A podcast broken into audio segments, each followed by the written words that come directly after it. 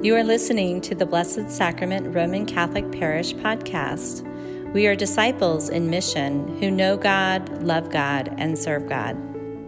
Our gospel proclaims that the righteous will shine like the sun in the kingdom of their Father, the church, as the church fathers taught. The righteous and the saints remind us of the proverb it's better to light one candle than to curse the darkness, so don't despair.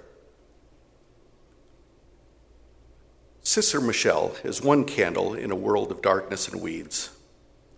Sitting by her convent window, she opened a letter from home, and inside the letter was a $100 bill her parents had sent. Sister Michelle smiled at the gesture. As she read the letter by the window, she noticed a man who was named Patrick in the alley below. Quickly, she wrote, Don't despair. Sister Michelle on a piece of paper, wrapped the $100 bill in it, got the man's attention, and tossed it out the window to him.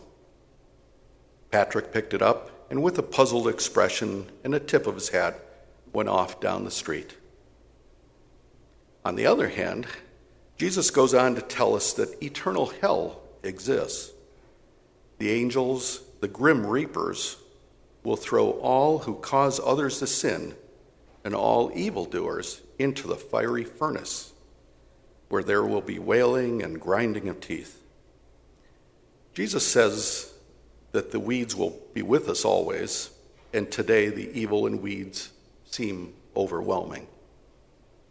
Can you imagine a field of weeds where there are 99 weeds to every one wheat stalk? Years ago, Pope Francis said we live in a world where we have 99 lost sheep and just one safely in the pen. Do you ever look out your window in the morning and wonder which of the 22 books of Revelation we're going to be living that day? I worry I'll hear the sound of the four horsemen or something. And yes, there's plenty of weeds, evil, chaos, and darkness, but it's better to light one candle than to curse the darkness. So let's not despair. First, the kingdom of God, the Catholic Church, is light in the darkness and wheat in the weeds of the world. So every time we pray the Our Father, we are asking for God's kingdom to come.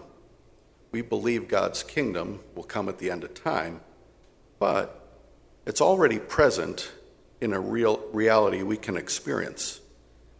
When we pray, Thy kingdom come, we must also realize that it's our responsibility to cooperate with God in building the kingdom of God on earth. He gave us the ability, He's looking for our response. The nature of the church is missionary and founded to spread God's kingdom everywhere.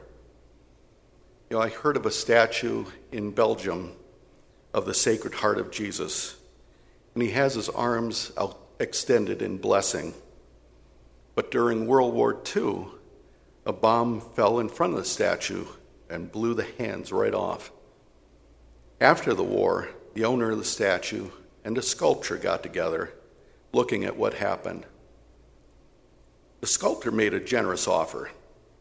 I'll put the hands of Jesus back on the statue free of charge. No, replied the owner. Don't touch the statue. I want everyone who looks at that statue and sees the hands missing to know that Jesus has no hands but yours and mine.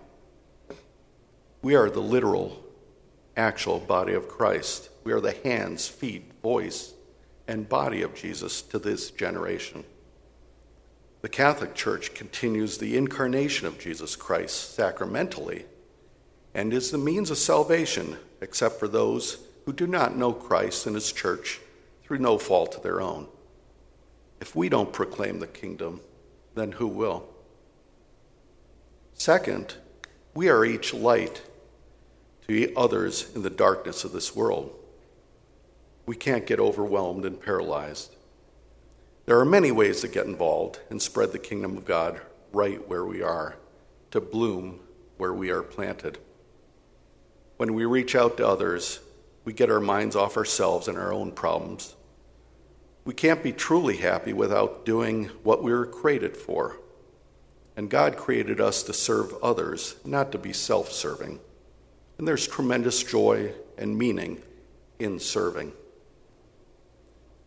A young woman, Lori, called the Star Thrower, was walking the beach and saw that the surf had washed thousands of starfish ashore.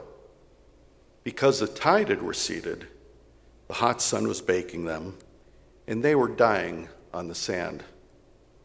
She began to bend over and grab them one by one and hurl them back into the sea. A man walking nearby saw her and asked what she was doing. He saw a thousand starfish littering the beach, and he asked her, cynically, There are starfish everywhere. You don't think you can make a difference, do you? And with that, she remained silent, picked up a starfish, threw it into the surf, and looked at the man, just saying, I made a difference to that one. Evangelism and sharing God's kingdom isn't about saving the whole world. Instead, it's making a difference one person at a time. Being a witness to people God places in our path, we will make a difference. And witnessing is by word and deed. And God has called us and anointed us just for that. Do you know what causes an avalanche? One snowflake.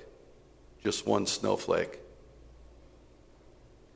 What if you encouraged someone to be a lector, singer, usher, minister, adorer, come to Mass, baptize their child, get married in the church?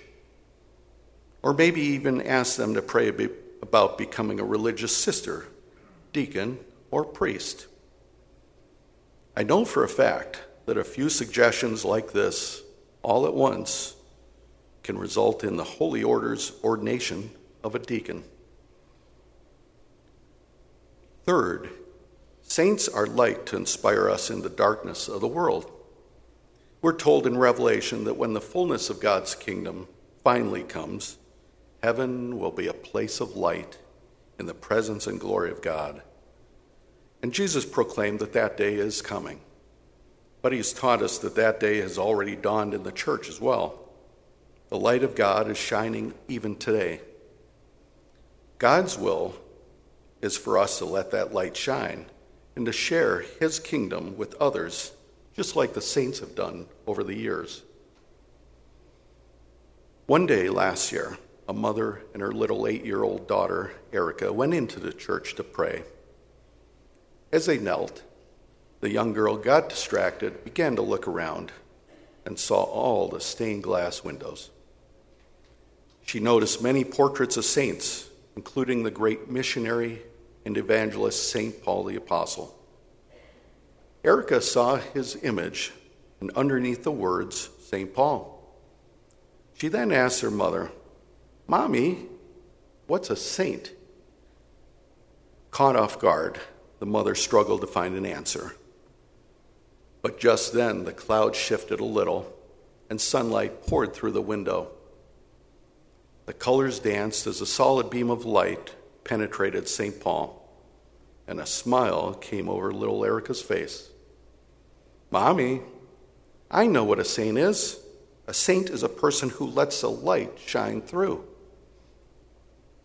So finally, like the righteous and the saints, it's better to light one candle than to curse the darkness.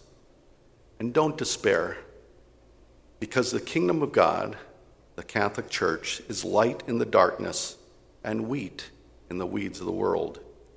We are light to each other, and saints are light to inspire us. Remember Sister Michelle who gave a hundred bucks to the don't and uh, don't despair note to the man Patrick? Well, the next day, she was told that there was a man at her door insisting on seeing her. She went down and found the man waiting. Without a word, he handed her a huge wad of $100 bills. What's this? Sister Michelle asked. Well, that's the $8,000 you have coming, sister, he replied. Don't despair, paid 80 to 1. Thank you for listening to the Blessed Sacrament Roman Catholic Parish podcast. We are disciples in mission who know God, love God, and serve God.